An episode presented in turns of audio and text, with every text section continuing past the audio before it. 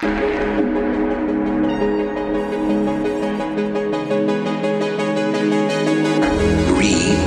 is good. Put that coffee down. Coffee's for closers only. Yeah, you're gonna die. It's a matter of time. Question is whether they're gonna have a good story to tell about you when you're gone. As you're turning out buses, it's a very fast car with no top. No top. Acapulco shirts. Acapulco shirts. Put that coffee down. Coffee's for closers. What movie is that? No clue, bro. First one's greed is good too. Yeah, first one is Greed is Good.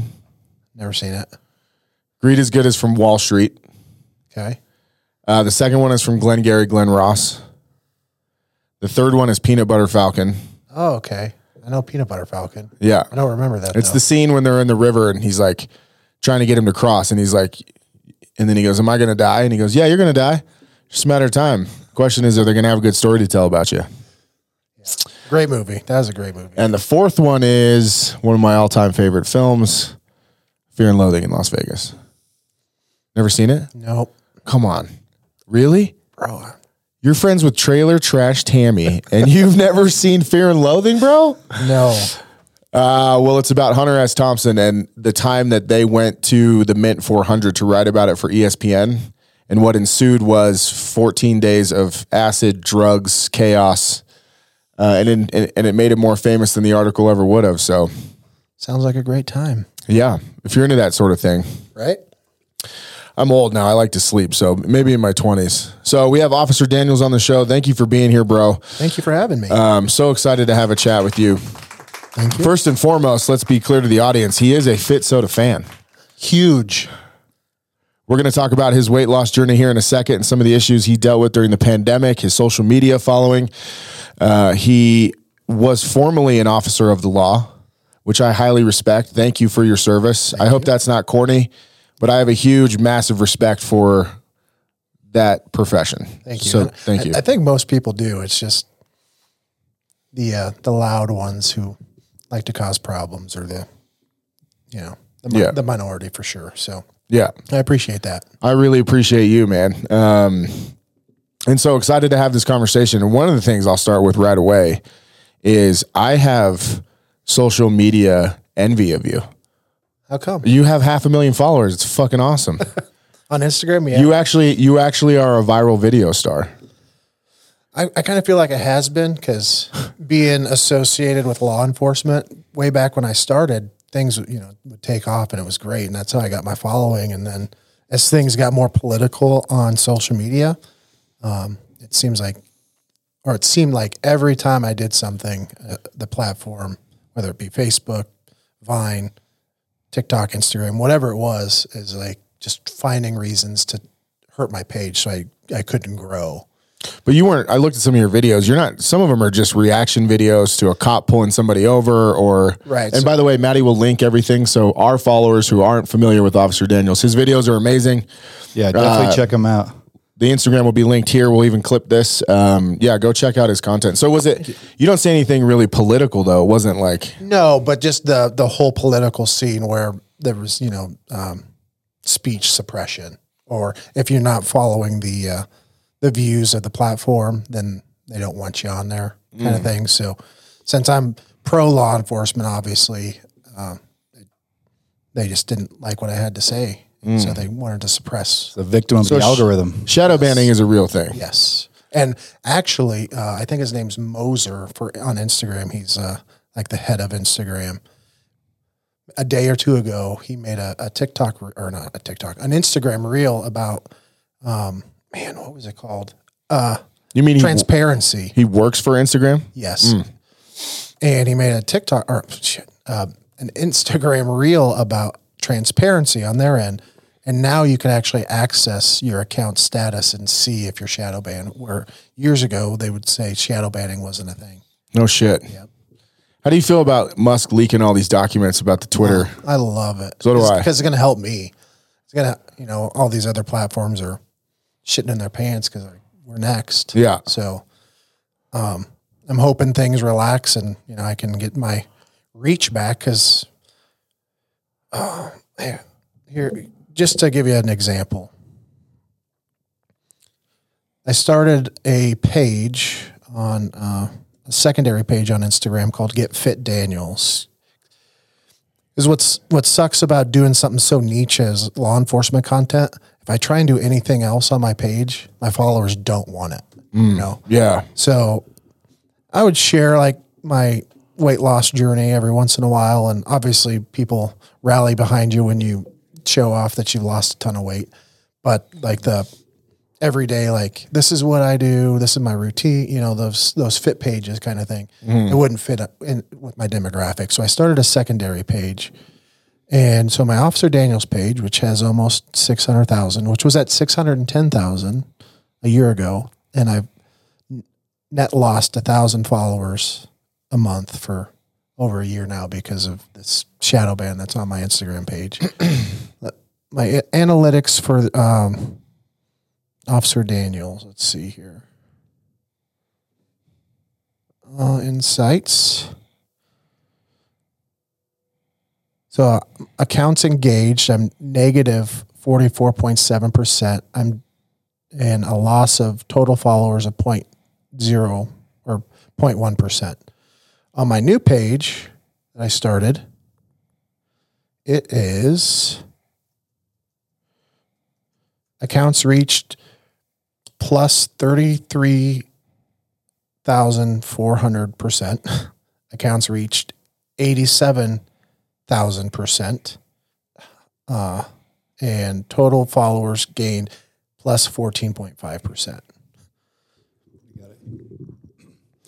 wow, bro. And you already have 11.9 thousand followers on this. New- when did you start the new Instagram? So this page had been dormant for a while. Uh, I started as a secondary page when I was getting so frustrated with Instagram and my reach, and I was worried that I was going to lose my account. So I started this as a secondary page, and I just kind of set, and it had ten thousand followers, and it set for a couple years, and then just about uh, a little over a week ago, I ramped this up. I changed the name to Get Fit Daniels, and I said this is where I'm going to be showing you guys what I what I did and what I do to uh, be healthy and change my lifestyle. And so in a week, uh, I've gained 2,000 followers And by doing what though?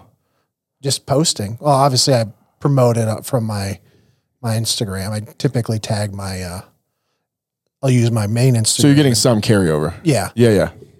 but it's just you can just see the difference where when you have a big uh, account share something of mine uh, on my regular page, I don't get that kind of increase. Right. Engagement. Yeah. And you think because that account's still shadow banned? Oh, I know because with that new um, tab that you can check in, I have a, a ding from April that they're holding against me, which wasn't I submitted for review, and they never reviewed it, just closed it. And So what are some of the things they would be pissed off at you about? Did they do they specifically say that, or just this doesn't meet our our co- community guidelines? It depends. Most of the time, it just says you don't follow community guideline standards. No explanation. Can't have it reviewed. Um, this one actually was a, a story that I posted where some guy was actually threatening me, and he took a picture of his gun and sent it to me and was talking all this crap. So I called him out in my story, and they dinged me for threats of violence. Why was he threatening you? Oh, because he hates law enforcement. Wow. Uh, yeah, I get a get a lot of love in my DMs and in my comments from We get death threats at the company all the time. for what? I know, isn't that nuts? Because we have shareholders, we have Hey, stop making it taste so good. Yeah. We're gonna kill you. Yeah, uh, uh, being being yeah, just the nature of being public and and growing a big brand. We have people who, on the shareholder side, will send you know death threats or that they're going to show up at the office, or um, you know we've also had people you know you send product out, it doesn't get there. You know UPS, the guy is having a, you know his wife cheated on him that morning. His peanut butter and banana sandwich was all fucked up. He's just having a bad day, so he threw our package at someone's door and it broke some cans. Oh god. We've even had people who are so unhappy with the way that it gets delivered that they'll be like, "I'm going to come to your office and fight one of you." Like it's insane. And the bigger we get, the more people we reach, the the more it happens. It's insane. That's why we're all training jujitsu right now. Yeah, that's why we have a bunch of murderers in the building usually. Yeah, Love it. and we all carry guns. Perfect. Yeah. So you so you get this death threat, and this guy shows you his gun. Yeah. Was it a nice gun? Um, I can actually show you the post here. Let's see. No, like did he have a? Was it like an? I can't Like, It was like okay. a Nerf gun. yeah, yeah. I I think it was something he just grabbed off of Google, honestly. But Oh, bro, you want to know some other crazy stuff while you're searching, while your little brain pinwheel is spinning looking for the image. We um we've even had people fake like fake deaths. So it's one time I'm, I'm in Reno, the company, the drink just launched. I'm I'm stressed the fuck out. You know, there's so much that goes into a drink that people don't realize from uh, shelf life testing to making sure it doesn't make people sick to the the liners we use in the cans to the you know, it's a lot. Food safety is huge and I'm, I'm in Reno um, pitching a new supplement store, and um, I get this weird DM to our corporate account, and it's this guy who goes, "Hey, I ordered your drinks, and now I'm in the hospital." And I get this, I get this picture of this guy in the hospital, and I, my first reaction was like, "Oh," because you know, I'm. It was when I was new, so I was like, "Oh fuck, this is really bad," and my, you know, all the fight or flight starts to go off, and I'm freaking out. And so then I and then I calm down and I'm looking at it and I'm like, this guy's full of shit. And I'm like, okay, if you're in the hospital now, get a video of the doctor giving me the date and why you're there. Uh wouldn't do it. Keep sending pictures from the hospital. Basically, he was trying to blackmail me. We get probably one of those a month oh yeah, of people trying to blackmail us. way back in the day, me and my buddy uh, Mike the cop tried to start a, a an energy shot company. Um, you know, healthy like I don't know. There's some new technology like nanotechnology to help deliver the energy. Absorbs faster. Yeah. So like, yeah, let's jump on that. And then I'm, all I could think about was, what if somebody's heart explodes or or what if something happens at the gym and they just blame it on They will. shot? You know. so- Yeah. that never came to fruition. We did like the test product and we gave away a bunch of stuff, and then we're like, eh, and never did anything with it. But Yeah. It's hard. Good thing you didn't. I'd talk you out of it. it's, it's horribly hard. So uh some type of rifle, I can't. That's as big as that picture will get. But kind of looks like a like a shotgun almost. He's got some, he's got some mods on there. He's got the he's got the cod handle on the front. All right, bud. and so I just screenshot his message and put it in my story and tagged him, and then they got me on hate speech or symbols when I was just showing people what people are sending me. Yeah. So I one time uh, Chris Camozzi and I have a very childish relationship. It's uh, it's a lot of like nut taps and you know we're like brothers. and uh, so one day he called me out on Instagram and I basically commented. I was like, I'm gonna fucking crush you. And Instagram was like, shut it down within seconds. yeah, Yeah, they're on top of it. when I was really heavy, somebody called me fat or something in my comments, and I said, "Well, at least I don't have an ugly heart" or something like that. And I got dinged for that, and they didn't. And I said, "Oh, what about this comment?" And they're, "Nope, doesn't violate." Wow. Yep. Yeah, I get called fat all the time, constantly. Their AI doesn't have a sense of humor. It seems like. Yeah. So you were saying before the show, so sort of this weight loss journey for you started in COVID, and you went through some issues during the pandemic. Yeah. So um, I'd put on a little weight before COVID, and then obviously COVID And happened. were you still an officer at the time? No, No. it's been six years since I've worked The beat. Yeah. So I'm social media and business ventures um, for about a little over six years now. So uh, I gained some weight and just kind of being lazy because you know I sit on my phone now to do my my work and but then COVID hit and a lot of sitting at home, obviously. And I know uh, pretty much everybody probably gained a few pounds during COVID, or they took the opportunity to get fit. So I took the fat route, I guess, and and uh, then I just I've never had any problems with anxiety or depression or anything like that. And one day, I got in my own head about my mom getting COVID and dying from it, and then I thought, man, I'm really fat. I'm going to get COVID and I'm going to die. But first, I'm going to give it to my mom, and then we're both going to die.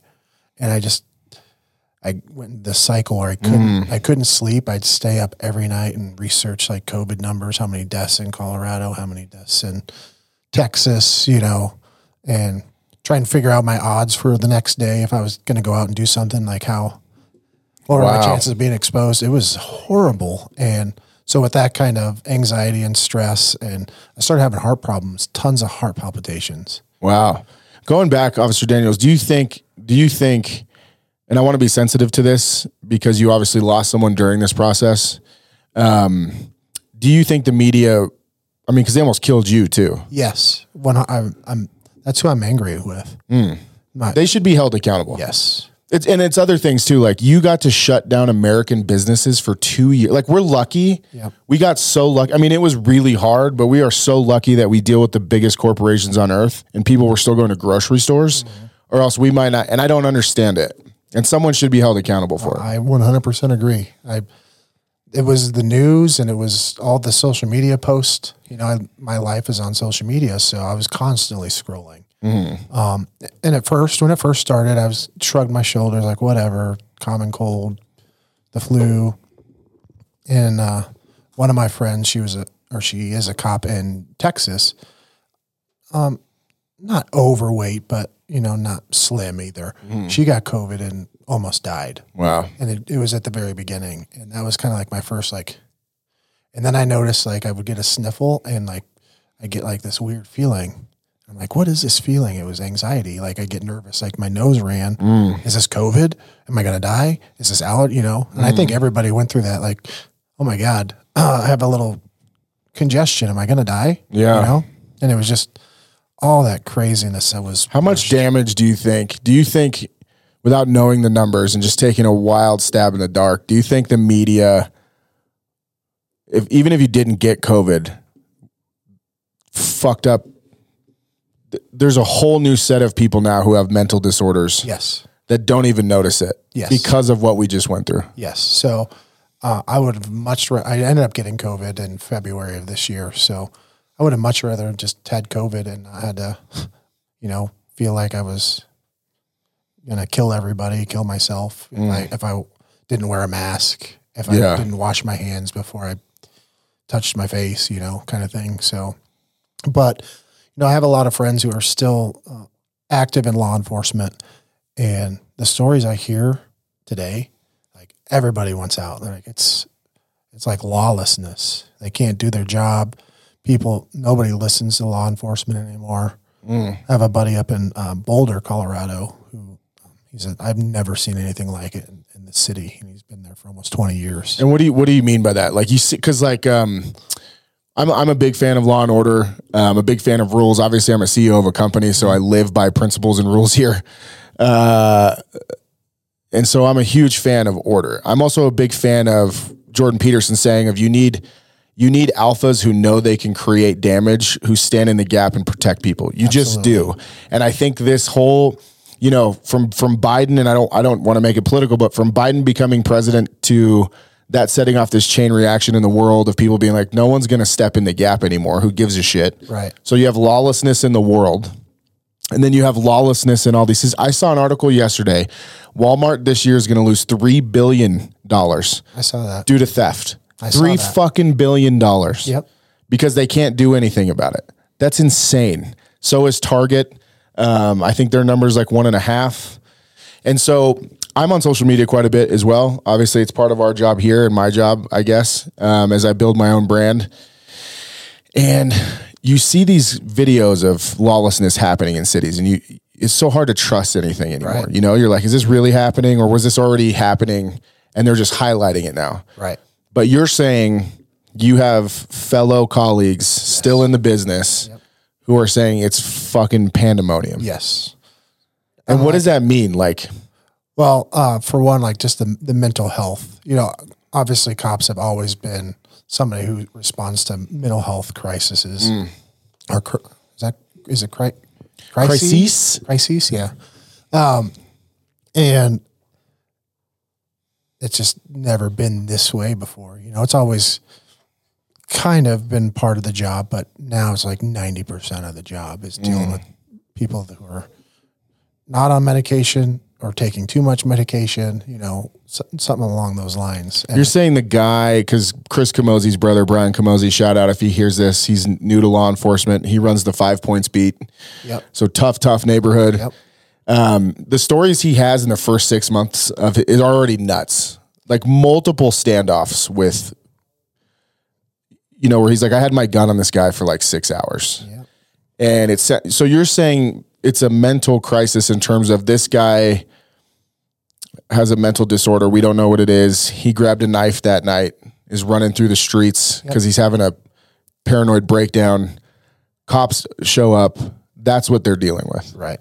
And then just people not obeying orders. Like, F you, dude. Like, people don't pull over for cops anymore. They know that cops can't chase them anymore. You know, most police departments don't have a, Is that true? yeah. Most, most agencies do have a no chase policy in place because it's too dangerous, which I get. I get, you know, okay, somebody going to run and you're pulling them over for, you know, 10 over. Okay, maybe they're wanted for something. Obviously, they are. They don't want to get pulled over. Driving without a license, whatever it is, right? Is it worth risking the public's safety to apprehend them? Probably not. So is it is it is it not that you're again super involved anymore, but is it basically company policy not to if someone runs, you just let them go? Correct. Yeah, the supervisor who's working, they'll uh, they'll make the call. Hey, um, what are the charges? You know, uh, right now just a broken headlight. Hey, Discontinue. Matt, can you go tell whoever's talking real loud to shut up? Yeah, shut up. So that's crazy. So so if somebody is breaking the law, someone will call in, "Hey boss, I got a 1011. Uh doesn't seem like too much of a threat." The boss may just go, "Yeah, let him go." Yep, Wow. Why? liability and scared to be on the news, and you know it's because the cops get crucified before there's any sort of trial. So you know it's always guilty in the in public perception before anything happens in the court of law. So, however the story is portrayed to the public is what it's going to be, no matter how it how it ends. you know? Wow. So when he said lawlessness, does he just mean like theft? Um like what does that mean? Anything. Yeah. So, um, burglary, you know, break-ins, burglaries, um, car thefts, uh, you know, mental episodes, um, and then just people not having that common respect. I wouldn't say for authority, but just you, you know, your common man, like, hey, uh, can I talk to you? Suspect or you know, match the description of something. No, fuck you. And just keep, you know, and it's just so common these days where there was a mutual respect way back in the day, and it just There was for and I would even say for just authority in general. Like when a president would get elected, um, you know, when I was a heavy churchgoer, one of the pastors gave this talk once on no matter who holds that office, you can disagree with their policy, but he is your commander in chief. Right. And they would teach, you know, you have to respect we used to respect elders, we used to respect authority, we used to um and not unchecked. Do you know what I mean? If someone's being right. a tyrant, yeah, you're going to stand up against it. But uh, yeah, you're right. There's a general deterioration of value anymore. It's become there's like so, so much tribalism where it's if you're not over here and you're over here, well, you suck, you're bad. You know, there's just so much tribalism that it's just eating away at our our country. Mm. So, but yeah, like why would you not want the person running your country to be successful? Even right, right, right. Yeah, that's a good point. It's it's all of our country. right, Yeah, yeah. And we're rooting for this guy to fucking take a shit. right. That's crazy. So, eh, for in your opinion, um, and I want to get back to the weight loss journey in the in the pandemic. So you're so there's this def there's definitely in your opinion, and and I agree that this two years has really wrecked people quite a bit and wrecked the systems that helped you know prop this all up. Right. Do you think law enforcement and law and order will ever be the same? Because I have this theory that there's going to be because life always works in huge swings, right? Mm-hmm. Like in the '60s when civil rights was was big, like it is now. There was Black Panthers who occupied multiple government buildings with machine guns, and and and then you get back into the '80s with Reagan, and it kind of gets back to and then you kind of you see life move in in seasons. Right. I have a feeling it's going to go back to. It's gonna it's gonna come back. It's gonna come back to law and order. You're, you're gonna the the attack on masculinity is gonna backfire, um, and it's all gonna come back. You know, law enforcement has been waiting for the pendulum to swing back for a long time. I, I hope it does, but um, I think a lot of us are lo- losing faith. I mean, if you look at the numbers, they, people aren't applying to be cops anymore. Everybody's retiring or leaving, you know, going into real estate or finding another job. Because it used to be you're just risking your own life, right? Now- That's it. Right. just, Well, just risking right. my life every day. Yeah. you know, but back in the day, Yeah, but, yeah. But now, you maybe you don't make any mistakes, but the body cam or surveillance footage doesn't look good in your favor, even though everything is justified and it gets put on the news. Then everybody's mad at you, and your name gets posted everywhere. Officer so and so, you know, did this, and then people go to their house and they threaten their kids, and then they got to pull the kids out of school. They're so he- hectic. Right. and is it is it worth your family's safety to to be a cop? No, especially for the money. Right. Yeah. No. So, you know, if it was just, you know, you risking your own life and um that was it, I think people would stay, but you know, it's you're pretty much ruined if you get put on the news for some use of force. Yeah. And no matter what the story turns out to be, it's whatever it was first told as from the news. You guys are assumed guilty. You're Right. assumed that you're you're being a dirtbag. right. Yeah. So Do you think? Uh, and then again, because I know you didn't want to go too far down this road, but uh, do you think cops need more training? One hundred percent. And I, I think Because I've heard Jocko say that. I'm like, I that makes a lot of sense. Yeah, I've- that you do have some of these young kids who come in who don't have training, haven't been put under pressure. Then when they, because also what people don't get about your profession or your ex profession is when you put someone under that much pressure, what happens to them? You know, you said something interesting that we kind of glossed over and scoffed at. That yeah, back in the day, it was just I'm risking my life. Like think of that. What other job in the world do you wake up every fucking day and go, I might die today Right. because some guy I pull over is cracked out and blows my head off? That's insane. Doesn't want to go back to jail. Yeah, that's insane. But then the pressure that gets put on you guys if there's a mass shooting, uh, a gunfight, um, someone pulls a knife. Uh, you know, I used to bounce back in the day, and it was only after like my 15th altercation in the bar where I was like, I didn't unleash full. You know what I mean? You learn to kind of calm down and assess. Um, but I could see how some new guy comes in Guns blazing. full of testosterone, makes one mistake, Yep. so more training. So that would be like fight training, tactical training. Yeah. So prior to social media, I was all just in the realm of uh, where I'm from. And then when I started meeting cops and everybody from other states, like in the South, I, I couldn't believe like the kind of training that they got, like less training, like not trained enough. And I'm like, I can't remember what state it is, but I know a lot of like uh, s- states, kind of the uh, in like Maine and that area. You can be hired as a cop and work for a year as a cop without going to the academy. Wow, that's bananas. They just throw you in a uniform, you do FTO, and you have a, a year to complete the academy while you're working. Because there's definitely those cop chasers too, who like are kids Oh. who got picked on or didn't, uh, you know, achieve the things they wanted to achieve in high school, and like, The auditors, are you talking about the auditors? yeah, or no, just the. guy- I mean, even certain serial killers have talked about being cops because that's crazy Oh, that I there's not a bigger barrier to entry. Oh, well, and that's it. That's scary. Today, they are dropping requirements and they're making it easier to be cops because they can't get qualified people. Which is going to exacerbate the problem. exactly. Yeah. So you you're pushing out all these retired people or all these good officers who've been on five, ten years, 20 years. They're like, I'm not doing this anymore. It's not worth it. And then you get these unqualified people, even though they're qualified to the new standards, they're not qualified to the old standards. And people are getting washed out of FTO or, or um, they're so desperate for bodies that they don't wash people out and you just have these really shitty cops. So, like the this whole uh, police reform thing is not going the way that Yeah. people thought or were hoping it was going. But any person with common sense saw that from day one. Yeah. This is what it was going to be. Yeah. So you made a bed, you got to lay in it. That's correct.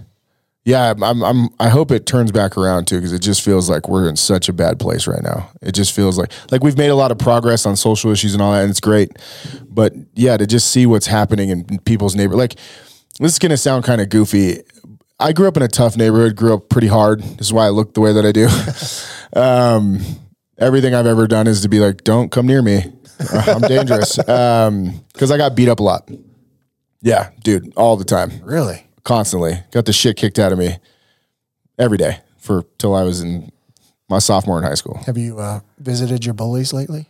Oh yeah, I dealt with all those debts in college. yeah, yeah.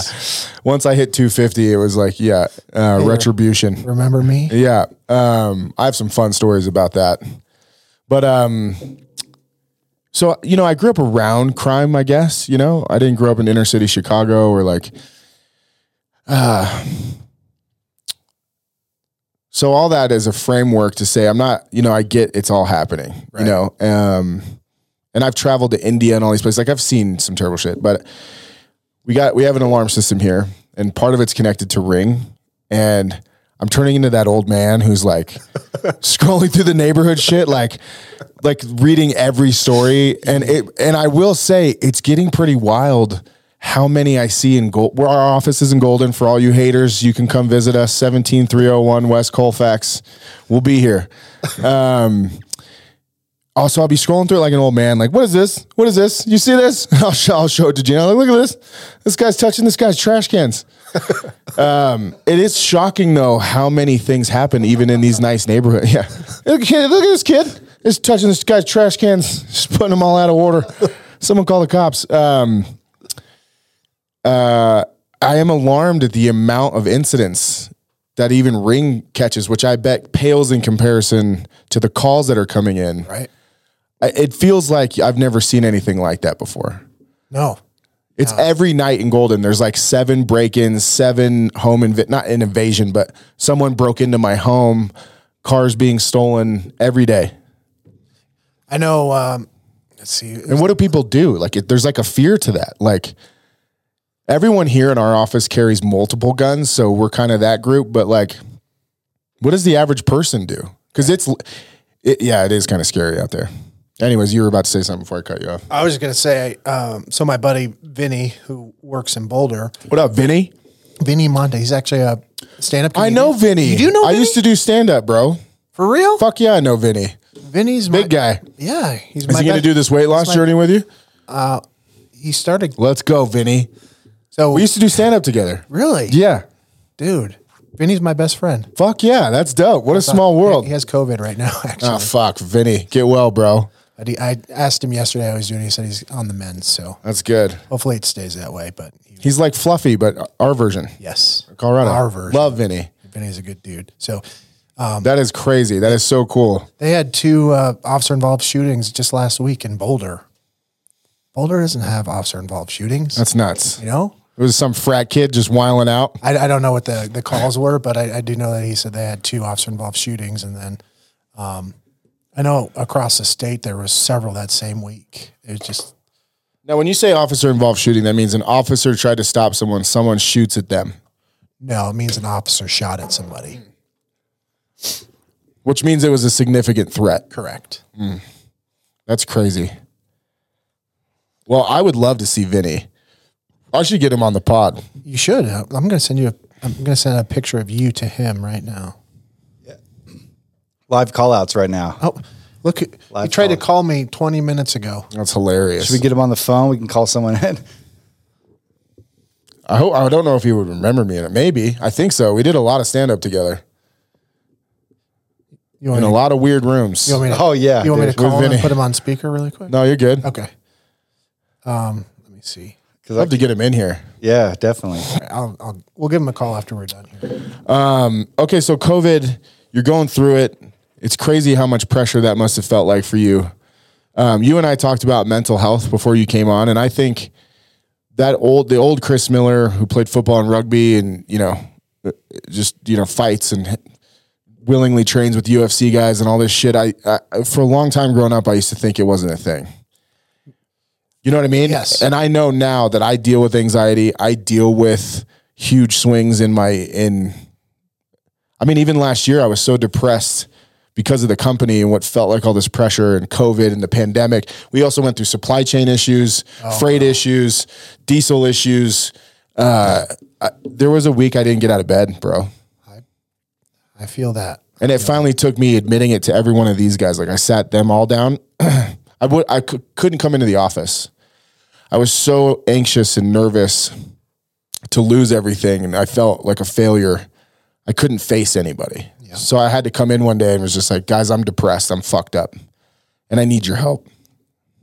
That is exactly how I got better, bro. I had to become my own advocate. Mm. I'd always thought I could do it myself, and I always had done it myself, but I'd never experienced anything like this before, right? And a part of me wishes I had known how this felt when I was working so I could deal with people better or understand mm. better. That's deep, bro. Because, you know, I'm like, oh God, I have anxiety. Okay, whatever. It goes back to the training, eh? Right. Yeah. Mm. Exactly. I mean, I mean, obviously, that that's a hard one to train on unless Sure. you've experienced it. But Because it gives you some empathy. right, mm. exactly. And so I'm like, all right, you know, everybody's got anxiety. Shut up. You know, turn around. Just do what I'm telling you to do. Right, right. And now I get it. You know, like the when you have that anxiety attack or that panic attack, I never forget my first anxiety attack. I was in Texas uh, doing a, an appearance for uh, some law enforcement thing, and I was in a hotel, laying in bed. Had I guess I was just stressed. I, I didn't feel stressed, but all of a sudden my heart started pounding. It was like midnight, like boom, boom, boom, boom. I thought I was having a heart attack. And I'm like, I don't know what to do. I don't know. So I jumped in the shower. I'm like trying to like figure things out. Like, do I call 911? Is this a heart attack? What is this?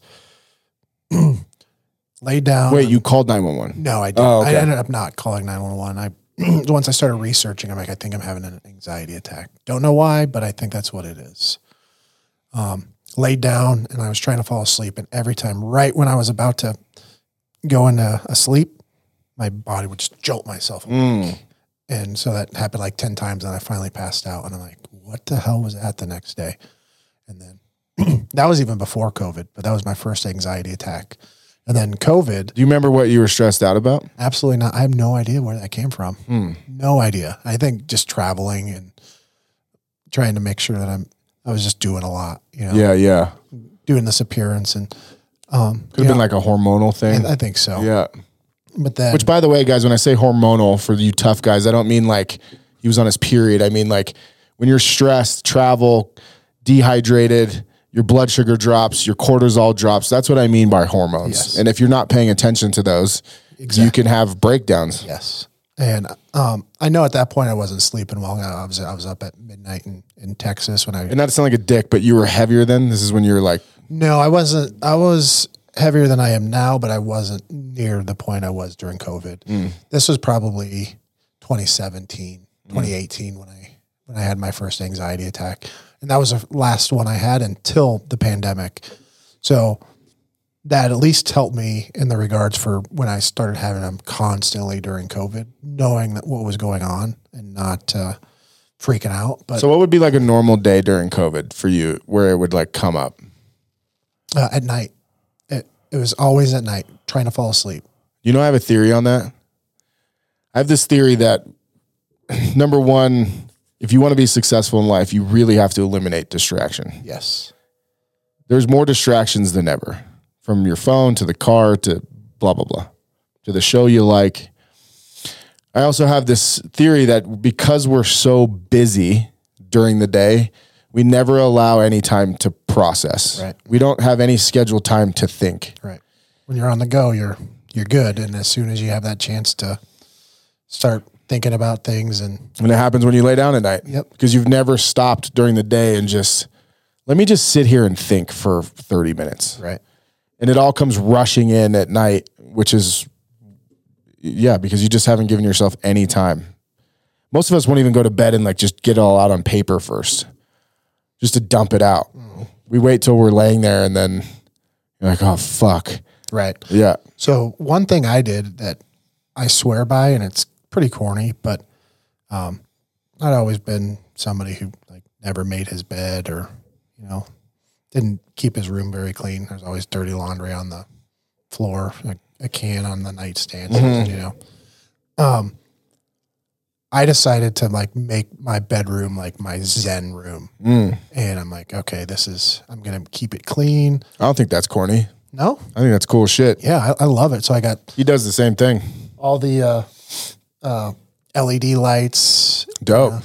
dim the lights. I got humidifiers going at night. I got smell good. I got um, rainwater playing on my Alexa. You know, See, again, men, tough guys who watch this, why is that some why why can't we even say that? It like almost hurts the guy to be like, no, my room is like it's fucking zen. Like, why can't we just be open about no, fuck it. If that's what works. Like I like spas and I don't give a shit who knows about it. I love spas. I don't care if you think spas. It's good to take care of yourself. That's Bro, that's dope. So where did the idea come from?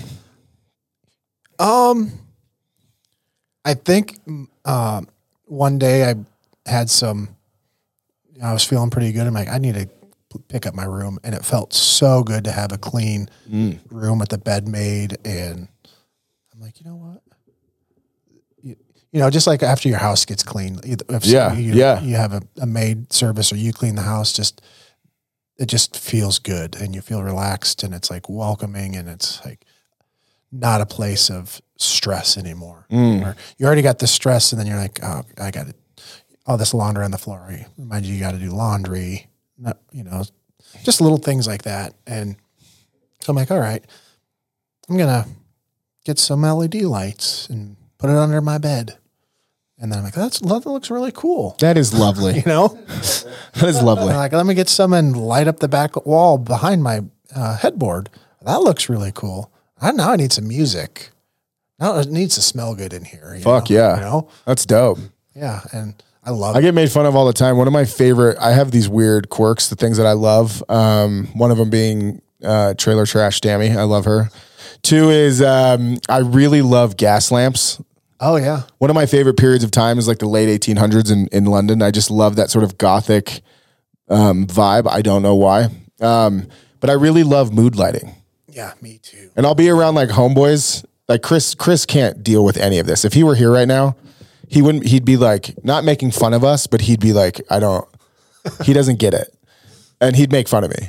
Um, but I love mood lighting. I love like a candle in the room. I love like when you go to a restaurant and they have you know these are bright. Uh-huh. When there's like a gas lamp in the room and it's I don't know I, I and uh, actually even Gina makes fun of me for loving mood lighting. Like I'll stop walking somewhere and be like, look at the lights this guy has. They're fucking beautiful. I love mood lighting. Every switch in my house is a dimmer, I love it. or it's a smart bulb so I can dim it. I love it. Yeah, that's awesome. All the colors and when I'm editing, I got that candle going. I'm just like turn down all the lights in here. Yeah. So when Maddie, so this has basically become Matt's office, which I'm jealous because he has the coolest office in the building. When he turns these off, we have all these mood lights everywhere. Look, there, and I'll come in here and it'll be like purple and blue, and he's he's got a candle on, and it'll be like noon, and he's just in here vibing. yep. That's me. I cannot wait to go to bed every night now. That's awesome. Where I used to dread going to bed. I stay up till like three or four in the morning playing Call of Duty. Um, just get it. Fellow COD player, Join the squad. let's dude. go, let's go. Love me some Call of Duty. Environment matters. yes, it does. One of the things that you can do to get yourself out of a rut, and I think this has been verified, is change your environment. Yep. it could be walking outside. Uh, if you feel it coming on, you can. Uh, Tony Robbins calls them pattern interrupts. Oh yeah. You know, like you'll if you see him in a seminar, someone will be like, "And I lost my job," and he'll just go, "Shut the fuck up," and he does it to snap them out of the the loop that they're in. Right. I think uh, environment matters a ton, man. Yep. I 100% agree. And I, I will 100% say that it has definitely helped me. So you'd be laying there at night, and then and then news all day, um, worried about your mom, Yep. worried about the the the uh, worried about COVID, and it would just Yep. And so I'd lay there, eyes closed, and my mind would just race. And then I'd get up, grab my phone, and be like, all right, what do I need to check to make me feel better? And it would always make me feel worse. and then I'd start having these laying in bed.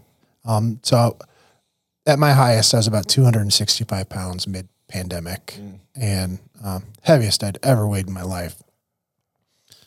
And so a lot, I just thought it was like just being overweight. Like my, my heart was pounding. So my, uh, resting heart rate was between 90 and 100 beats per minute. Wow. Yeah. Yeah, that's high. Um, 120 is like full sprints. Right. Yeah. So, um, and then I'd have these attacks in the middle of the night where I would just my heart would start pounding, and then I'd have to sit up, take breaths, and then jump in the shower, take a cold shower, try and you know zap my brain. Um, I was very hesitant to go to a doctor. I didn't want to be prescribed medication. Mm, how come? Um, side effects mostly, probably uh, more than anything. I just if it's I'm like always like the one percenter of like if something's gonna go wrong, it's gonna be it's gonna happen to me. Kind Yeah. Of thing. So I'm like, all right, I'm gonna be, My take boy Steve's like that. really. Do you get hurt a lot? Like if we went for a hike, you're the guy that's going to catch the one rock to the ankle. And, Yep. yep. So I'm like, Uh, God damn it, Daniels. you, you get me on this medication, I'm going to be the one that turns suicidal or homicidal. Oh, fuck, You know, yeah, so yeah, like, yeah, I don't want that. So I had a long conversation with my doctor, and she's like, I, you know, this medication is good. You know, I, you don't got to worry about that. So she prescribed it to me, and I didn't take it for like the first month. Mm. And then uh, kills me to say that I it's probably the number one thing that's helped me get back on track. Mm. So um, it's kind of hurt my weight loss because it, it, that medication, it's Lexapro, tends to help, you know put weight on you. So, um, but my, But it really helped. oh, one hundred percent, and I'm still on it to this day. And So- what is what's the change that you feel? Um, so the one thing that I didn't like at the beginning was I felt emotionless. So this is we're gonna see how well we're connecting. Like American Idol, mm-hmm. and somebody gets a golden ticket, mm-hmm. I would like get teary eyed, mm. be happy with you know like tears of joy. Mm-hmm. So just very, I'm a very emotional guy, Yeah, yeah. and as soon as I started taking it, no emotion, bro. So, other tip to anyone who wants to get rid of your emotions: just start a beverage company because I have none left. I have no empathy left. Or take Lexapro. Or take Lexapro.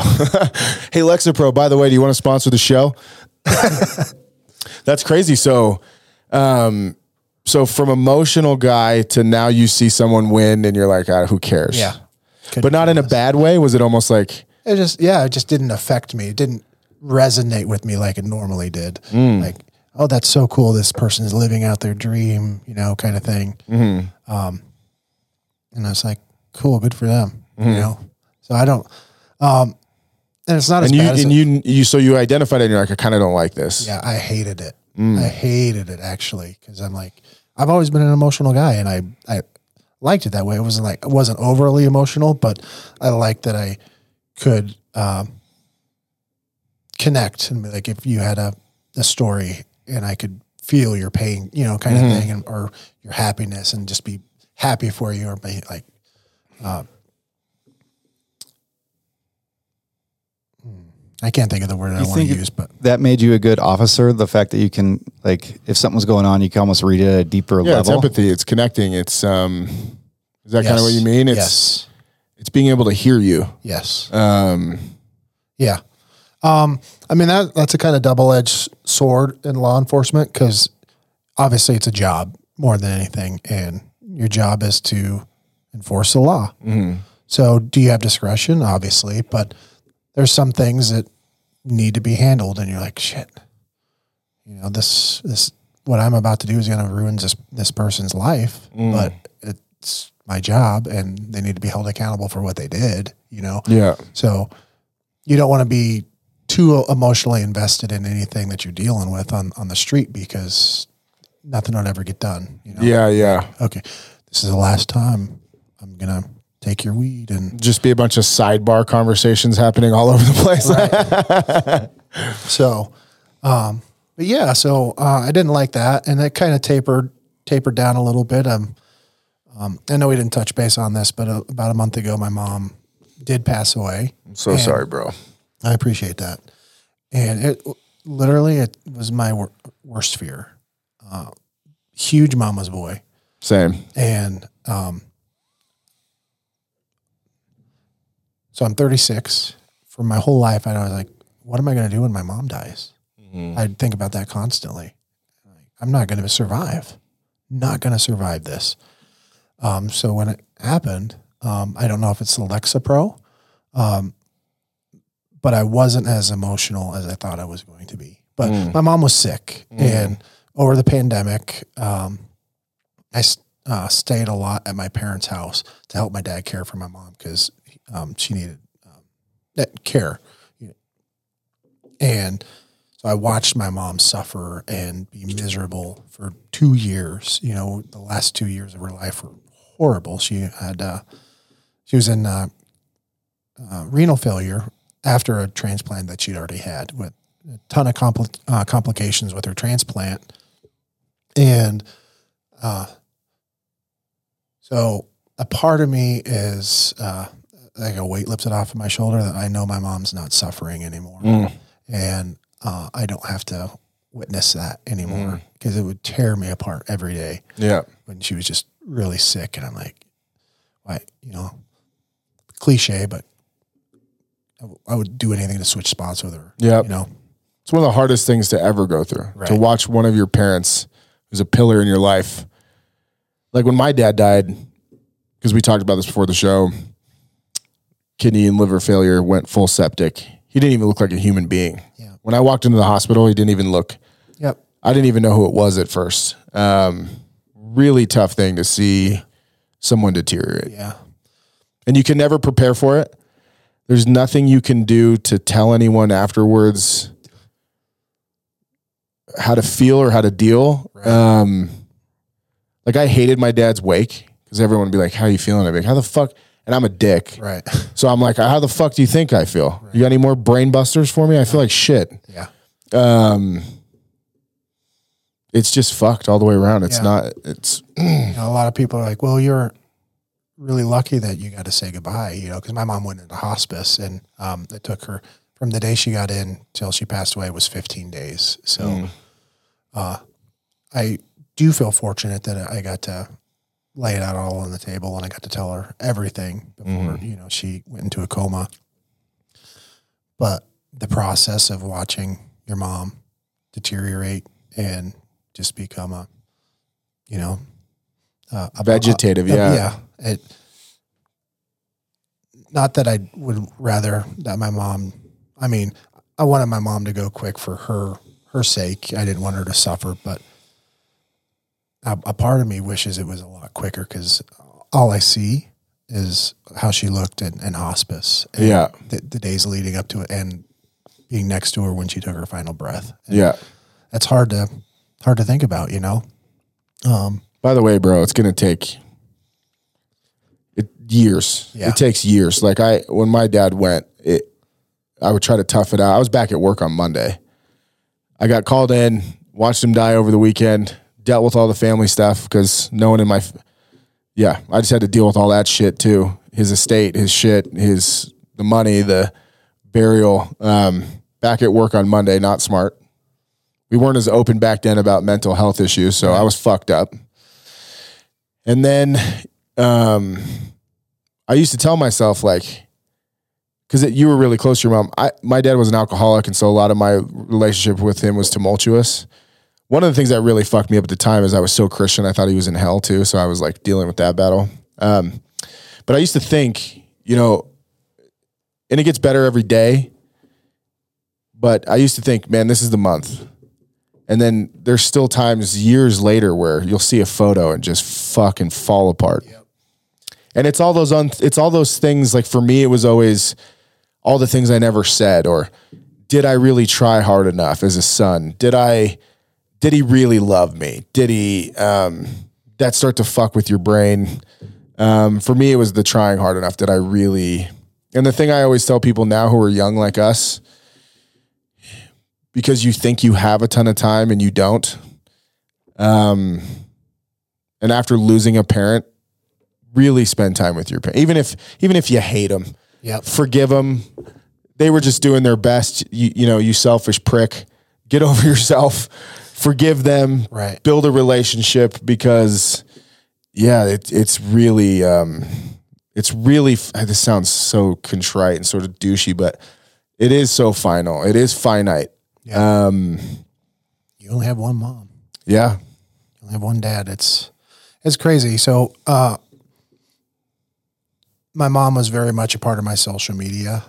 Mo- More of like my stories and like day to day stuff. She was in like one video of mine that I like scripted video that I did where I pulled her over, and I'm like, "What's your street name?" and she goes, "Mayberry Road." And I'm like, "No, what's your street name?" I just got that. That was the only video she ever did. Um, and um, she hated it. She didn't want to do it. And I'm like, please do it. It'll be funny. Um, anyway, but uh, I'd always post about my mom, um, you know, her health and in my stories. I when we were in the hospital over the years, um, my mom has always been sick um, ever since I started social media. So a lot of my followers were very well aware of what was going on with my mom. So when it came time to um, for when she passed away, I obviously had to let my fan base know that my mom passed away, and so I became very vocal about you know, hey, go hug your mom. I just on Facebook, go hug your mom. That was Yeah. the most. Um, and yeah, if, if there's one thing that I could get across to people is that this sucks, and you're going to regret not spending more time. You know, you're never going to say, "Man, I I spent too much time with my mom." you know, you're never going to think that. You're Yeah. like, "I wish I would have spent more time with." You're making me want to call my mom right now. Her." No, you're right. It's and you don't. It sucks because we're all we're all idiots at the for the most part. We're all so selfish and caught up in our own bullshit um, that we don't take the time. And then it takes something like that to make you realize it is precious. That they don't have forever. You don't have forever. Yeah, we'll we'll probably see you in the next life when we're all energy and light and love. Yep. Um, and then I would even say, like, like I said, to repeat it. If even if you have be like I know, so this story happened to me, and I remember like evangelizing everyone, like you, like just telling people, like this fucking sucks, and I'm just warning you. right, I would go even deeper and harder on people who I knew had beef with their parents, especially men, where I'd be like, dude, just fucking trust me. Like, forgive him, learn to forgive. Once you do, then just press in because you don't want it to happen and have that that murderous, tumultuous time that I did of like, I didn't press into my dad. Yep. I was too much of a pussy to stand up to him and be like, dude, I know we got some shit going on, but I forgive you. You're a mess. Your dad came home from World War II and fucked you up. I get it. Um, and it, that killed me. Like me thinking like I was a pussy and I couldn't. Maybe I could have saved him or right. You know, and it's I'm sure a lot of people have experienced losing um, uh, somebody that's close to them. That's different when a parent passes away, right? But still, that feeling of after it happens, just wanting the world to pause, and it it doesn't. The the sun will come up tomorrow. People around the world are going to go back to work. You know, the world did not revolve around my mom, and That's a crazy thing you just said. It's you're in this despair, laying on the floor. You've had your eighth piece of pie washed down with a fucking Busch Light, and you're like, why doesn't anyone? What is everyone still doing? right, like why Isn't that a crazy thing? Yep. Like, why isn't that? Why is the world not mourning with me? Why are we not? You know, It's almost like no one gives a shit. right? And they do, but you know, you, you got to keep going. And it's a it's a hard lesson to learn the first couple of mm. days. Like, okay, this is this is how it's going to be the rest of your life, and you just got to keep going. You got to keep doing it. Got to keep marching. Yep. So I'm still learning. You know, it's, it hasn't even been a month. Uh, the 12th will be a month. So what is today? The 8th. So, um, yeah, it's been been rough. What was Uh, your mom's name? Kathy? Rest in peace, Kathy. Thank you. That was my grandmother's name. Oh, yeah. C or a K? See. My mom was a K. Oh, okay. So, and then, uh, you know, Well, you seem like you're doing remarkably well. I'm trying. I'm trying. So, like, everybody grieves differently. So, after my mom passed away, so I was actually in Nashville for a month prior to my mom getting sick. Well, she, um, she went into the hospital while I was in Nashville. Um, got out, and then a day later went back into the hospital, and I got a FaceTime call from my dad. And I was in the car with Trailer Trash Tammy. She lives out in Nashville now. And we, I was out there shooting some stuff and doing um, some things at the Opry and stuff. And I was in a car full of people. I was driving. My dad FaceTimes me, and I knew my mom was in the hospital. So I answered while I was driving. And my dad goes, It's against the law, sir. I mean, It is, but everybody does it. I'm just fucking. Um, so you answer the call. And he's like, Are you busy? I'm like, Well, I'm driving. It was call me back later. And I just knew what he was going to tell me. And I said, No, you can tell me. I said, Is it bad news? He goes, Yeah. And we were just pulling up to Trailer Trash Tammy's house. And so we sat in the car, this whole group of people, and I had to hear from my dad and my mom that my mom was going into hospice. And I'm like, and I'm in Nashville, and I'm like, I just want to be there, you know? Mm. And like, I thought it was very urgent, like she was going to pass away the next day, or Yeah. I, like I didn't know what was going on. And so I really wanted to get home. And then I felt bad because I had planned this month long trip to Nashville when I knew my mom wasn't doing well and I should have stayed home. But Where was your mom? here, Oh, in Colorado. Yeah. Okay. Yep. And uh, so I flew back home. Uh, 15 days later, she passed away. And probably four days after she passed away, I flew back to Nashville and to go finish what I was doing in Nashville because I knew I would sit at home and feel sorry for myself and go into this place that I had been before that I did not want to go back to. And you mean that kind of scary, just anxiety, anxiety, dark depression, m- mind racing, and I, I do have my mind race a little bit uh, at night. Like I'll things will just pop into my head about my mom, which is natural, Normal, yeah. yeah. So I'm not too worried about it, but um, I didn't want to go into the place that I just got out of, and so I, I was like, man, are people going to judge me for, you know, going out and starting to live my life again so soon after my mom passed away. Like everybody knew how much of a mama's boy I was and how devastated this was going to be for me. And then they see me back out in Nashville at the Opry, hanging out with country music stars and stuff like that. I'm like, are they going to judge me? Everybody was so supportive. They're like, you know, you, you grieve however you need to grieve. And I think it was probably the best thing for me because I, I knew I was going to just find, go into this mental place that I wasn't going to be able to pull myself out of for a long time. So I feel good about everything. Um, I know my mom's in a better place. I know she's not suffering. I know she's looking down on me. I made a video when she was still coherent. She was laying in bed in hospice. I said, Hey, mom, will you promise me something? She goes, What? I said, When you pass away, will you send me the Powerball numbers? Yeah, me too. Kathy, if you're listening, can you yeah, can you hook us up too? Give us a sign. And I said, you know, if it's like two million dollars, I don't want. It's got to be like over half a billion dollars. Yeah, dollars. make it count, Yeah, make it count. Let's So go. She's like, okay. I said, you write it in the carpet, in the sky, where, wherever you need to. Just make sure I get it, please. You know. And so it was pretty funny. Um, and that really captured our relationship. And um, so I posted it, and some people are like, oh my god, can't believe you, you know, you posted poor pa- poor taste. I'm like whatever. That's just you know, you're obviously not a follower of mine because everybody who knew the relationship with my mom knew that that was Yeah. us, and that was like our final moment. Um, and then probably two days later, she became unresponsive and um, wouldn't open her eyes or talk or anything, and started doing the the grabbing. Yeah. So uh, that's My what- dad was doing that too. When you go septic like that, you start to go crazy. Yep. Uh, he would sit up in bed pretty violently and start saying weird shit. Um, yeah, horrible. Let's talk about something happy. Yeah, Should it's a back half. Let's lift it back up. Yeah, do it. We do. Uh, I think the boys had some videos they wanted you to react to. No, Easton didn't get them. Oh man, I love re- reacting to videos. Yeah, text him see if you can get him. Um, one thing I do want to talk to you about. It seems like you're kind of a social media guru. What do you? What do you? Sometimes I feel like I try too hard at it.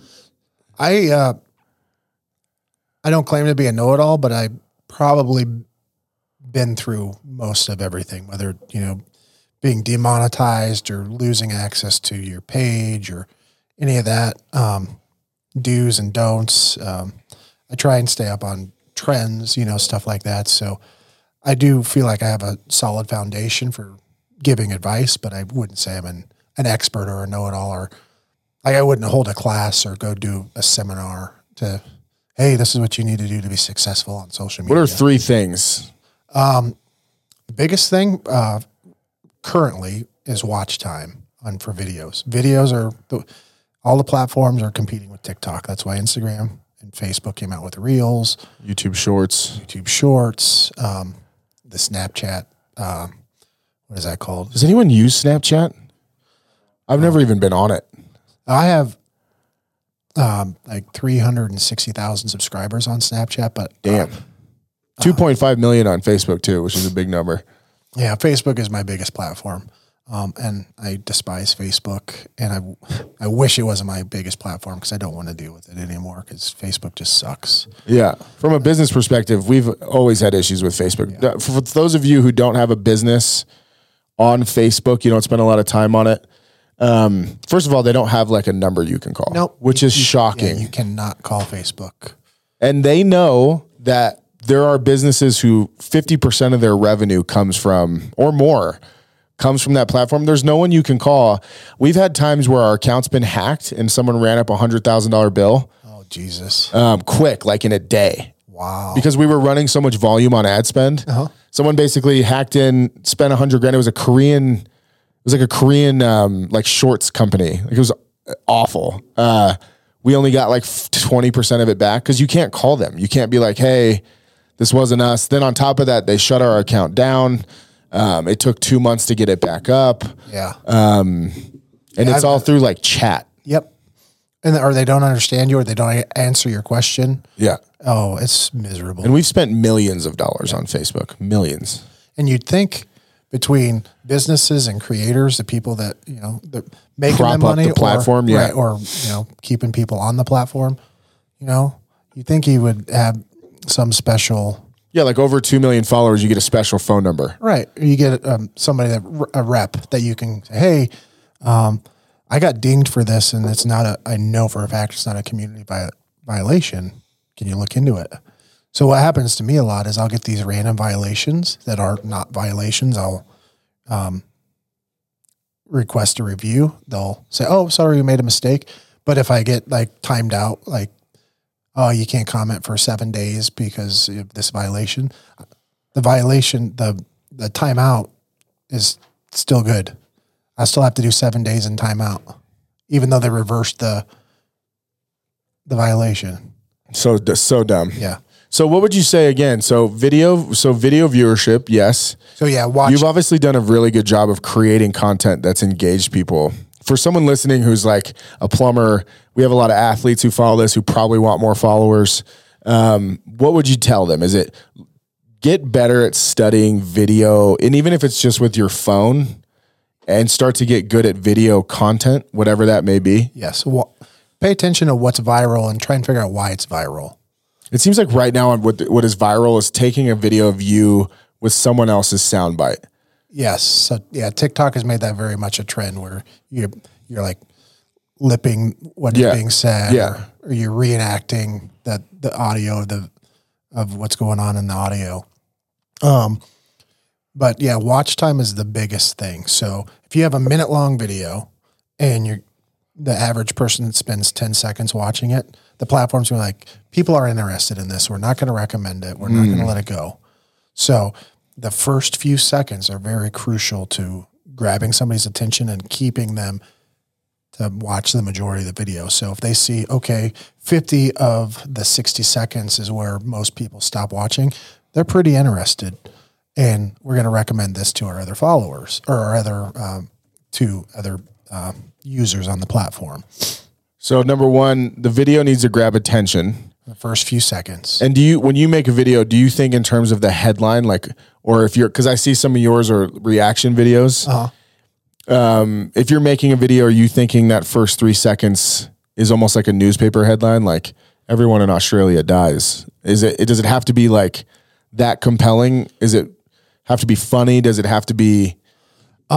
typically the reaction videos what i do i'll find something that's it's already viral like okay people are already engaged in this uh, the original let me just watch it and react to it and then so it's viral be on my end or does good on my end because it's already something that's proven to be something that people will watch the, the whole length Yeah, yeah. so um, I kind of just do those reaction videos when I haven't posted in a while. I'm like, God, I should probably post. yeah, yeah, yeah. So, um, like, I try and make them relevant. So something with like a canine, you know, something with uh, you know law enforcement canine or um, So what about your original taste. content? If you're going to make an original content video, um, it's just so hard these days. Back in the day, so I started on Vine, uh-huh. 2013. oh yeah, Vine was a shit. Yes, R.I.P. Vine. yeah, rip Vine.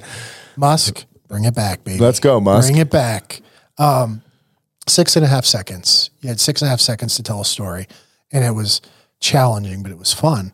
And so I'm like, uh, let's m- make some satire videos about law enforcement. So it was me.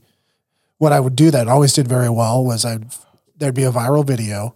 So there's a compilation I have of running into your mom at work. My mom hated these videos because she's like, "This is what you think of me." And there was this guy on Vine who would find this old lady who cracked out lady when she talked, never made any sense. And he'd just go talk to her and he'd film her and she'd just say this outlandish stuff. And she's like, hot dogs and ketchup, you know, just these random things. So um, I would splice myself. Bing bong. Exactly. I'd splice myself into them and make it appear as though I'm having this conversation. Like she's talking to you. I get it. From a patrol car or whatever. And, um, and people loved that. And um, so that was kind of where I got my start. And then I just kind of started taking concepts where I'm like, okay, this is doing well on Vine. So like, there's this guy named Mighty Duck who like, ooh, he's stealing, where he just mess with people in the Yeah, grocery yeah. store. I'm like, God, wouldn't that be funny if a cop did that? So Meaning, like you walk into a grocery store and you're like, he's stealing, just to have people turn around. yeah. So what I ended up doing was I had um, somebody in, in the trunk of a car, and I'm in my patrol car. I'm like, "Ooh, he's stealing! He's stealing!" He looks, and then he just takes off running. and, and so then I take off after him in my car and start. I hit the siren, and then the, the video ends, and it's was that a real reaction? Someone thought, or was that rigged? no, that that was staged. Got it. I said, "Hey," so um, I was actually assigned out of high school, and, and there was a, a baseball player in the parking lot. He didn't have the last period, and he was grabbing his stuff out of his trunk to go to baseball practice because school was almost over. I said, "Bro, um, you on Vine?" He's like, "Yeah." I'm like, I have thirty three thousand followers on Vine. He's like, "What?" I'm like, yeah. I said, "You you want to make a Vine really quick?"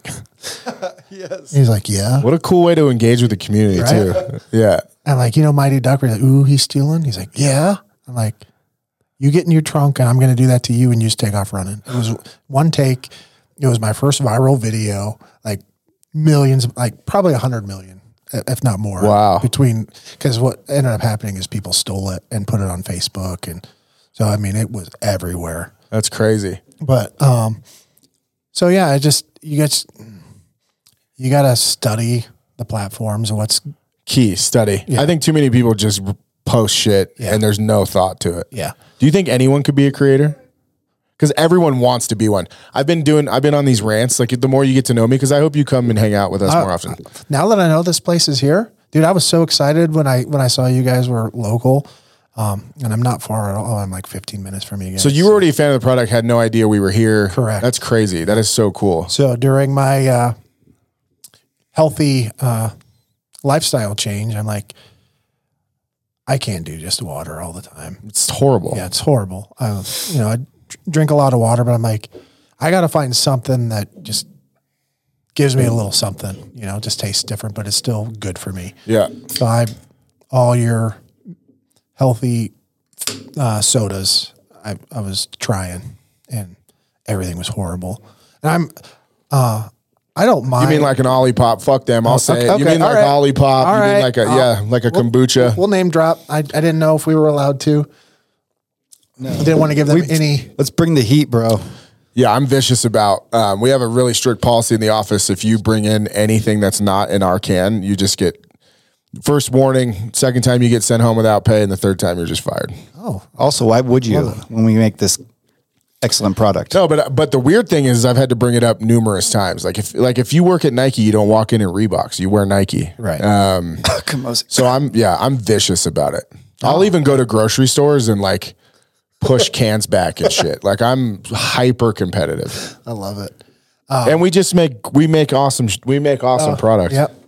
There's one of them. No, see, yeah, Wait, that's not. so- See, that's somebody that stole my video. That's not. Maddie, I want to I do want to see this, but uh so I've been going on this rant lately because I think what you've done is amazing. I think again, thank you again for your law enforcement um, career, and then you were able to successfully become what everyone wants to become, which is a creator, work from home. Uh, I get to be cool on social media. Um, everybody wants that, and I've been going on this rant lately that the internet is sort of screwing people up that way, and so is OnlyFans. So you have this Yeah. like group, you have this generation of kids who think I'm going to be a creator on OnlyFans, don't learn a lot of life skills, and we're going to have this huge gap in technical things that we really need: plumbers, scientists, engineers, because everybody wants to be a creator. Oh yeah, I, I don't remember where I read it, but uh, doctors.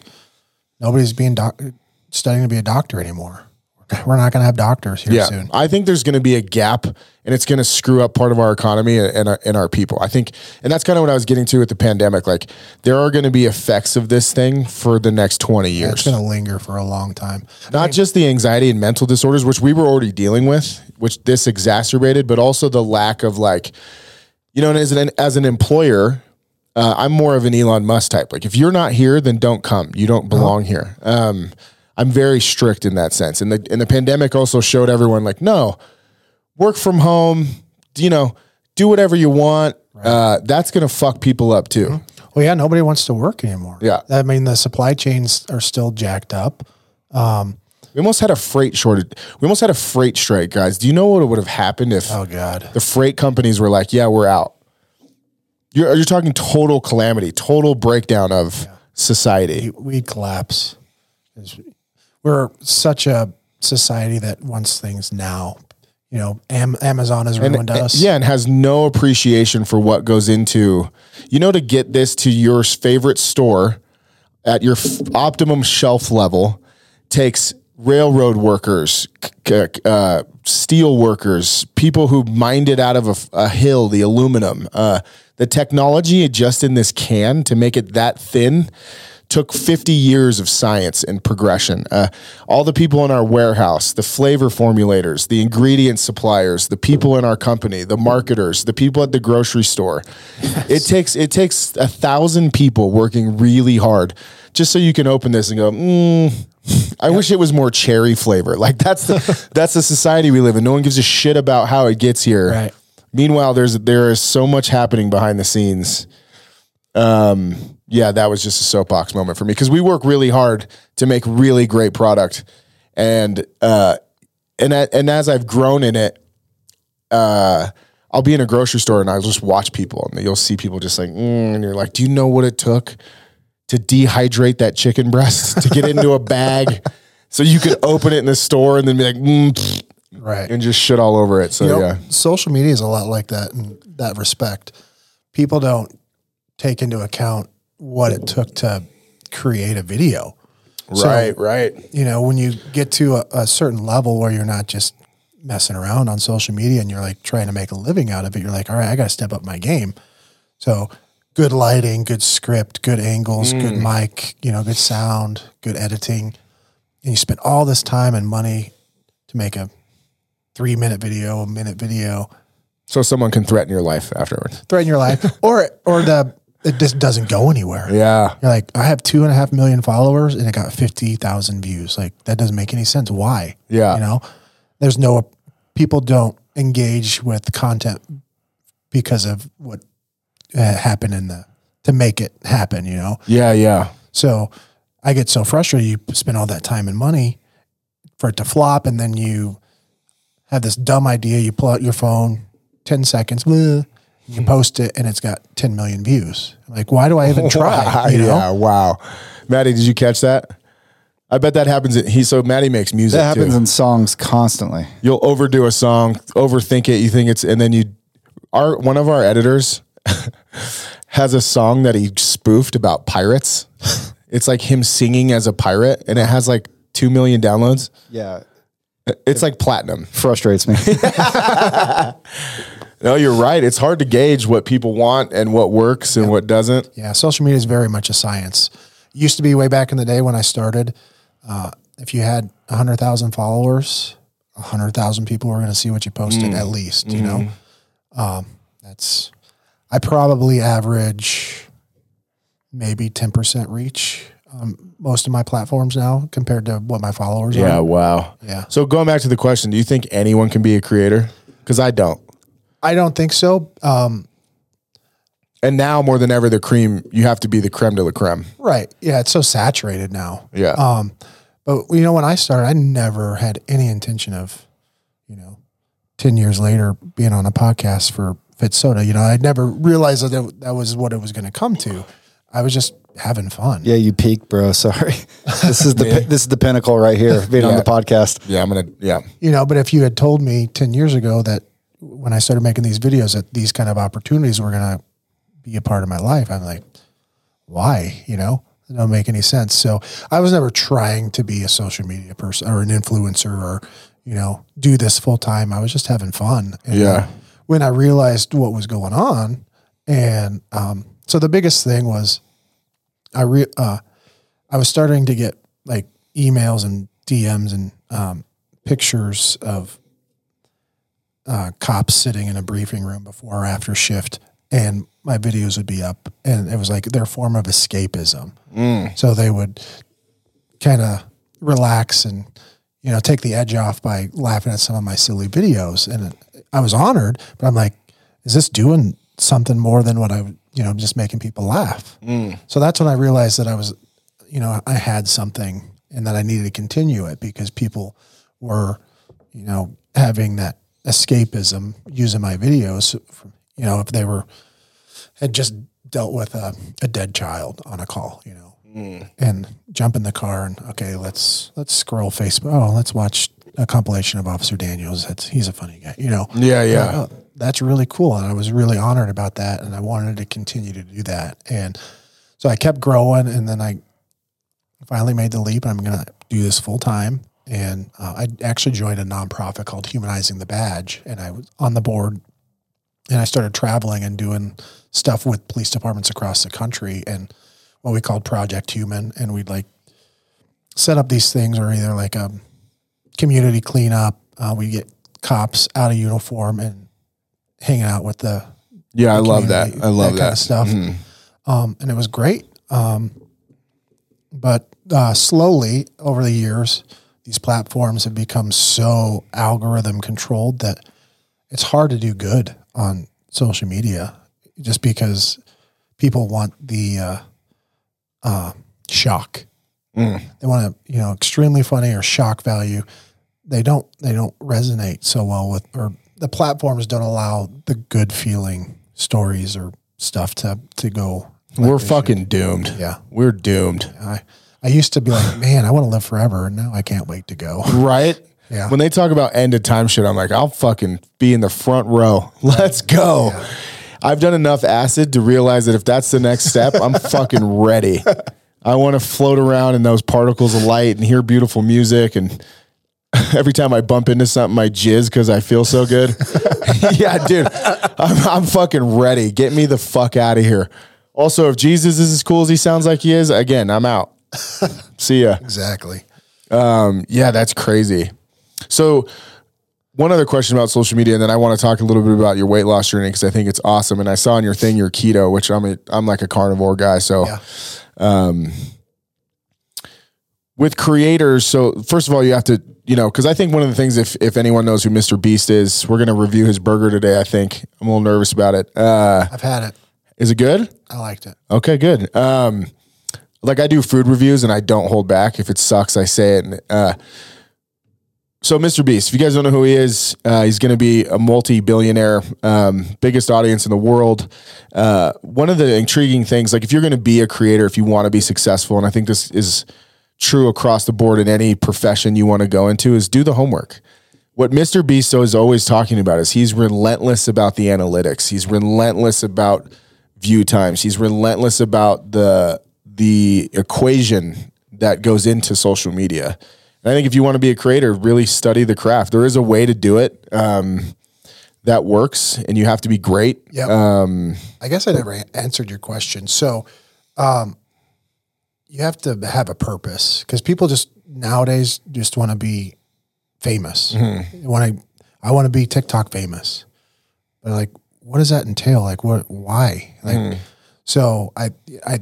The only reason I think I'm at the point where I'm at in my social media career is because there was a purpose behind it. It wasn't Mm. me trying to become somebody, you know, a, a household name or Mm. you know, try and get on the big movie screen or anything like that. It was I just realized that what I was doing had a purpose, so I continued to do it. Yeah, you know who else said that is new lady golfer who's got a big following. She now works for the PGA Tour.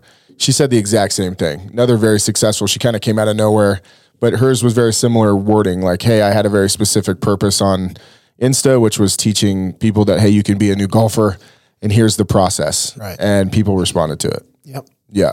Um, when you said uh, your best videos, we're talking about the things that pop off or like the 10 second because you're having the most fun. And I think the intention behind that is like, oh, it's having fun. That's why it's resonating more instead of like a forced video of like some kind of cringe thing. Yeah, when people can relate to something.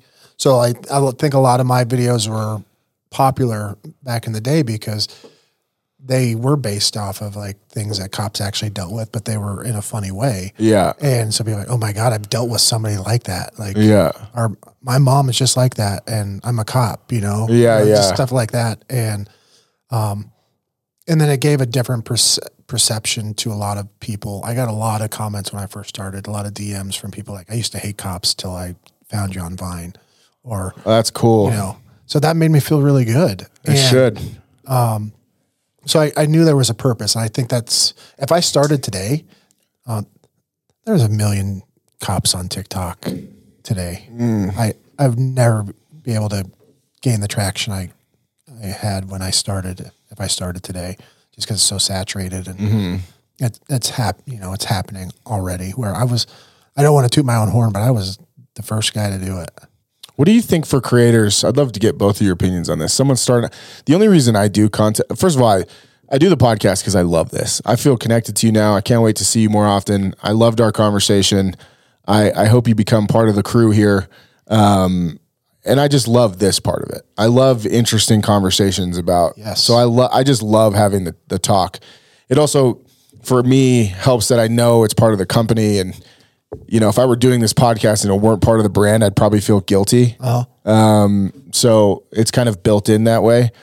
The only reason I I make other content and why we have a media side is because I'm trying to grow the brand. Yeah. There's no question that audience is everything nowadays. Like The Rock could shit out anything he wants right now. He could sell bathwater in jars and probably make it a billion dollar brand because he has a massive audience everything I've always done around in the you know the last seven years is to build this brand. But what would you tell someone who's like, you know, maybe they have a vision of building a brand? Don't, especially if it's in food and beverage. Just don't do it.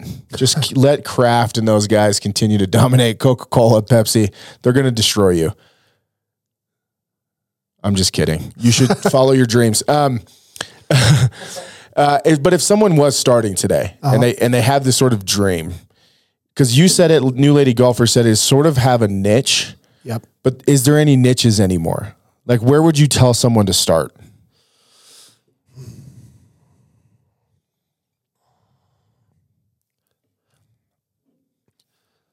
I guess it's a little different between a content creator and, and a brand. So with the Mm. content creator, I would just say just post what you know, make content that makes you happy. You know, I, w- I was making content. Be that- authentic. yes, authentic. I, you know, I wasn't hoping for millions of views. I was just like, oh, you know, this is funny. I think I'm funny. Let me just. It's even more infuriating about you. You accidentally crushed it. I, I did. what a dick. really? I really did. I accidentally just smashed it out of the park.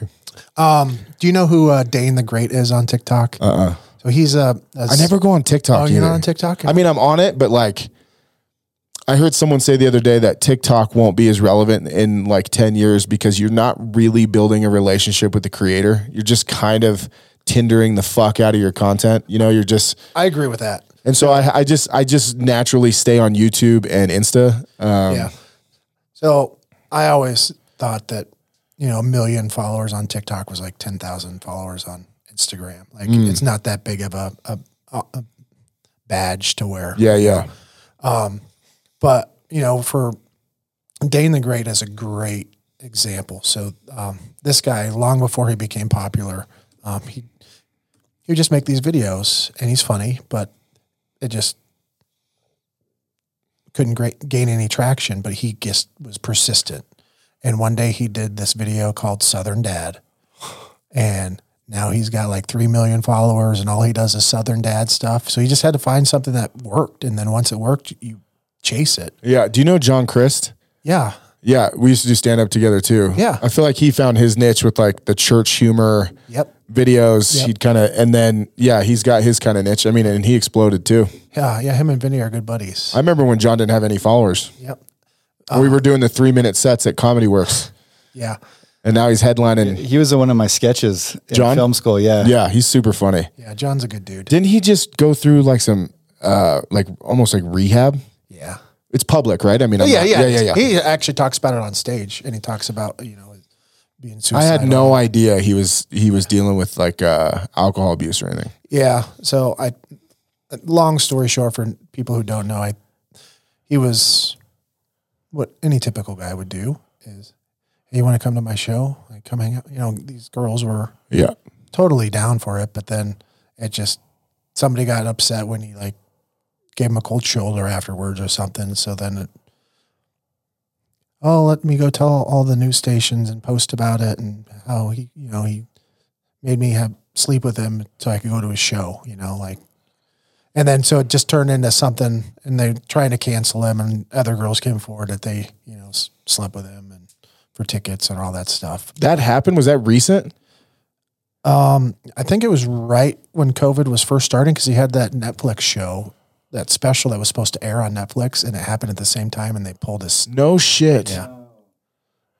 I was about to make a joke too, because like doing comedy is like, especially if you're a decent looking person, is like fishing with dynamite. I mean, So it's been in terms of like hooking up, Matt, you experienced it in music. Like, there's something Gina asked me once. She's like, "Why is it that people want to sleep with artists?" And I'm like, first of all, I think it's because we have the courage to do something that most people are just attracted to. Yeah. And there's like a pheromone to it. There's like a, it's like appealing, and you're the center of attention, and then.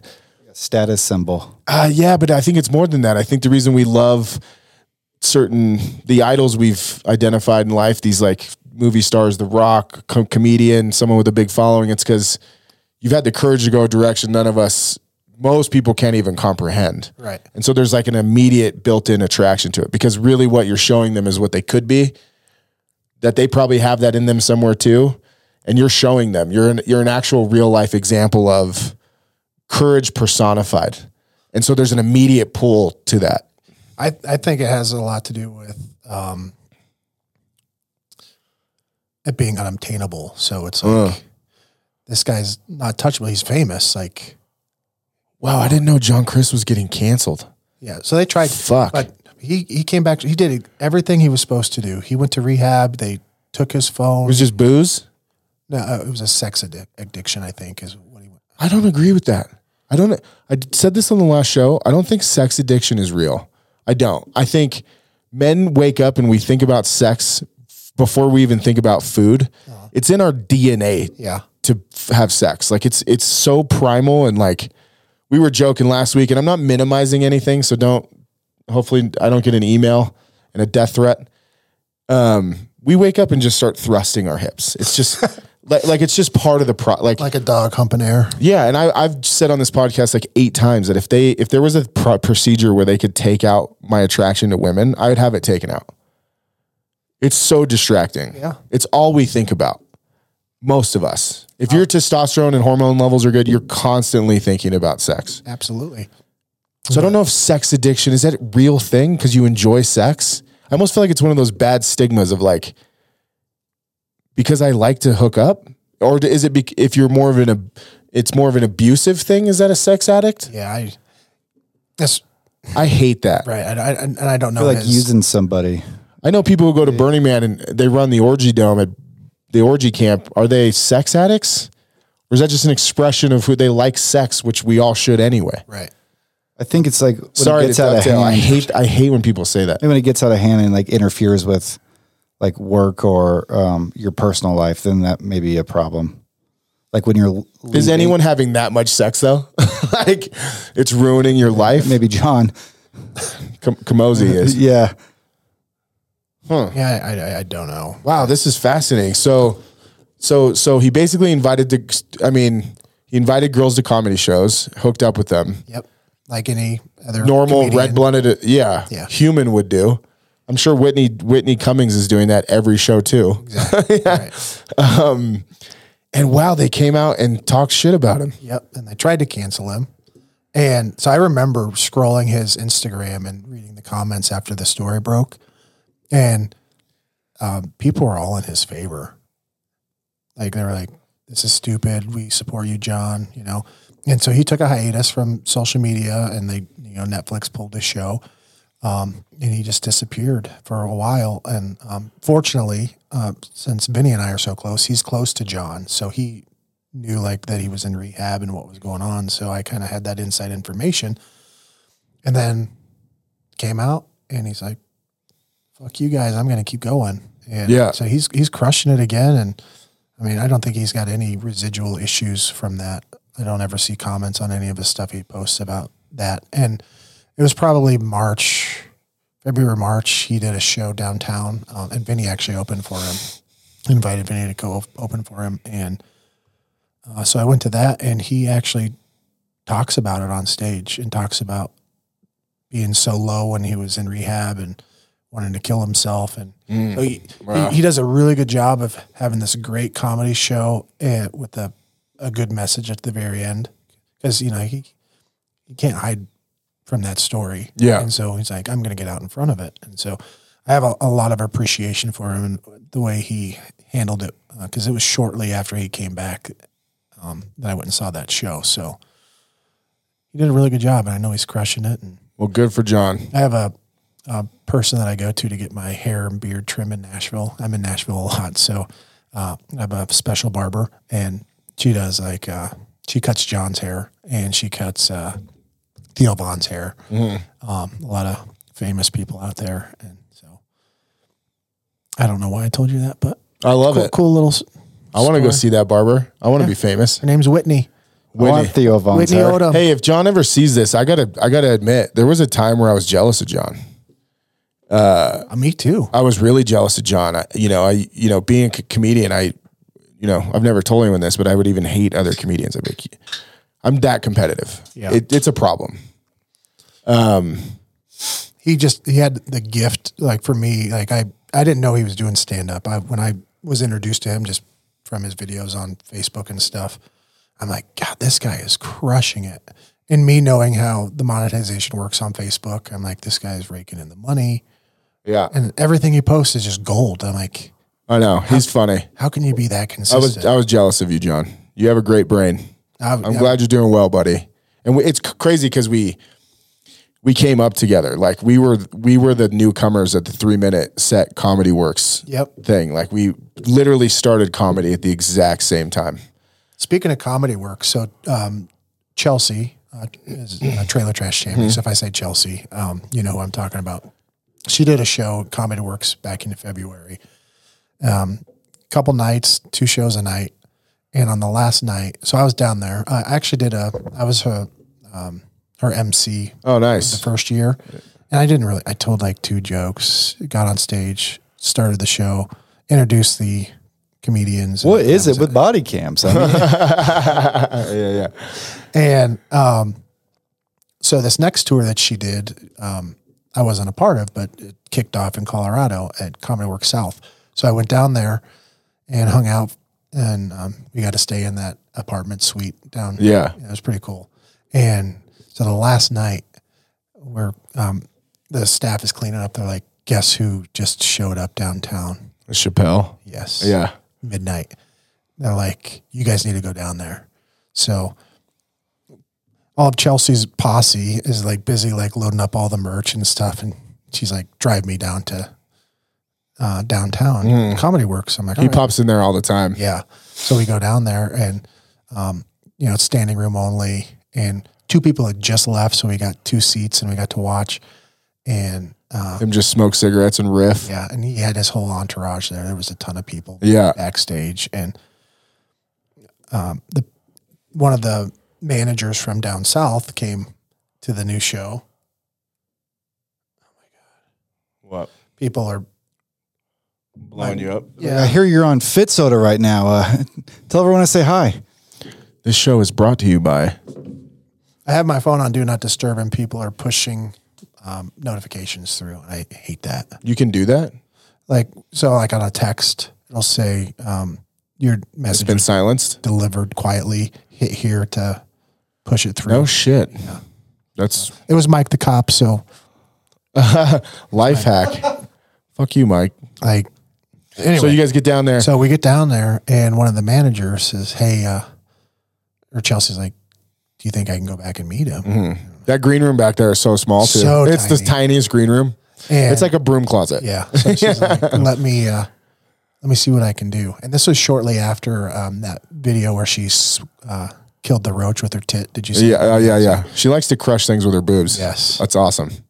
so she- um She does. It's awesome. manager comes back. She's like, only Chelsea.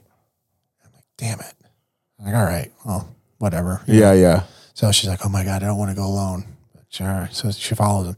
And she goes through all the posse and they're like, oh my God, They're all it's fans. the roach lady. right? And she's like, so then she, she couldn't even get to him because everybody wanted to take pictures with her. So she finally got back there and he hadn't seen the video, but she said he was super cool to her and he had heard about her. And somebody came in and like, you haven't seen the video of the roach? So she had to sit there with Dave Chappelle While he watched it. watch Oh fuck. the video. That's stressful. And she said he died. So she was really happy. So I, do, I will say this um, with about Chappelle. Uh, so when I would do comedy at Comedy Works, you never know who would come through. Um, he came through that club a lot. So I, I there was nights I would do comedy and he'd be on afterwards and we'd be back there with him and stuff. And he is just like the most grace, you know, gracious dude uh, for how famous he is. Yeah. Such a good guy. Yeah, I was there one time. Uh, it was when I was working with the Grolix guys. I delivered over Overdahl like a fake gun to the back green room, and they're like, "Oh, you should stay. Chappelle's coming." And it was like after like a some sort of I think it was like some riot, and he had to come to Colorado to like blow off steam. And he's like halfway through his comedy show, he's like.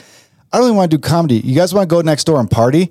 And he cl- he closed down the Tilted Kilt, and everyone that was in Comedy Works had to go in. And he bought beer for everyone. He brought a DJ, That's and me and. Kevin O'Brien were like, we're drinking Dave Chappelle's Coronas right now. This is awesome. This is so fun. That's That's dope. awesome.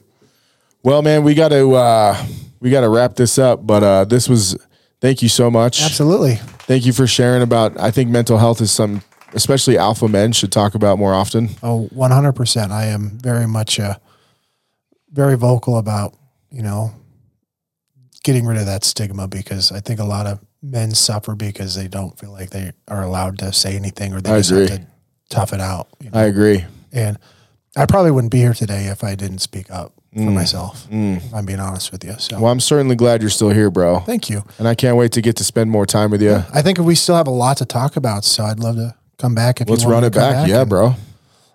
Do a second segment. And Let's do it. Booked. The Officer Daniels podcast Yeah, started. that'd be fun. Vinny's been trying to get me to do a podcast with him. well, we're trying to Oh. build a network. You guys should do it on our network. Well, when we when we finish here, we'll Facetime him and say hi and see how he's doing and stuff. Cool. Um, all right, Maddie. Thank you for having me. I Yeah, bro. This it. was I had awesome. A great time. Yeah, this was awesome.